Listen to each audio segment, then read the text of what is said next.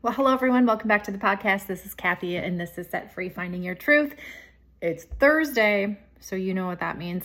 Thursdays are where I do literally a short, sassy podcast to get you thinking and get you pumped up to finish the week strong. So today is no different. Today I want to talk about maybe offering you a different perspective when it comes to the word busy.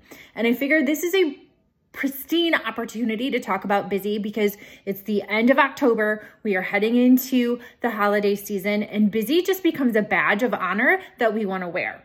But what if the perspective on busy is skewed? What if busy is something we use to make us feel important, right? So let's set the stage here. How many times do you have like a superficial or surface level conversation with somebody in passing and it's, How are you? Oh, good. How are you? Oh, I'm busy. Like all the time, right? Like, let's dig into that a little bit further. Because I truly feel, and I've gotten caught up in this myself, was we're busy or being overwhelmed, it's an escape. And we are actually trying to avoid taking responsibility for things in our life. I have had so many conversations with women like, oh, I'm just too busy. I want to work out like you, but I'm just too busy. Or ah, I want to eat healthy, but I'm just too busy. You guys, we all have the same 24 hours in a day. We really, truly do. And it is a choice. Every decision we make is a choice. So, do you want to continue to avoid taking responsibility for your life? Do you want to, like, literally, I want you to think about what do you get out of saying that you're busy? What do we truly get out of that?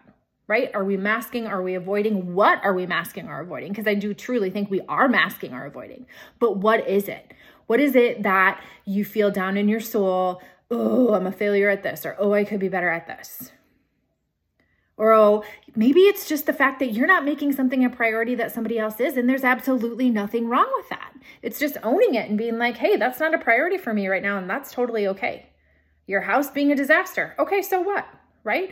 Or maybe you don't want to make time to exercise right now. Okay, just own it. Like it's totally okay. Just be you, right?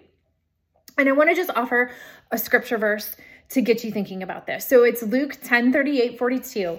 It's Jesus visits Mary and Martha, right? And as it says, as Jesus and the disciples continued on their way to Jerusalem, they came across the village and there was Mary and Martha, right? So Mary sat at the Lord's feet listening to what he taught, but Martha was distracted by the big dinner she was preparing and all the things, right? And so she comes to Jesus and says, um, Why is it unfair to you that my sister just sits here and I do all the work? Tell her to come help me. But Jesus says to her, um, Martha, you're worried and upset over all these little details. There's only one thing that's worth being concerned about. Mary has discovered it, and it will not be taken away from her. Wow. Like, just wow, you guys, right? So, as we head into this season of hustle and bustle, prioritize what's important to you. And to heck with what isn't, okay? And that's gonna look different for everybody. Just start owning it. Just start owning it. But please, please, please, my hope and my prayer for you as I finish up this podcast today is that you don't avoid taking responsibility for your life because you are the only person that can take responsibility for that. You're the only person that can make those decisions and choices day in and day out that either get you closer to the person God created you to be or staying stuck in the yucky old pond water. All right, you guys, have a great day. Thanks for tuning in.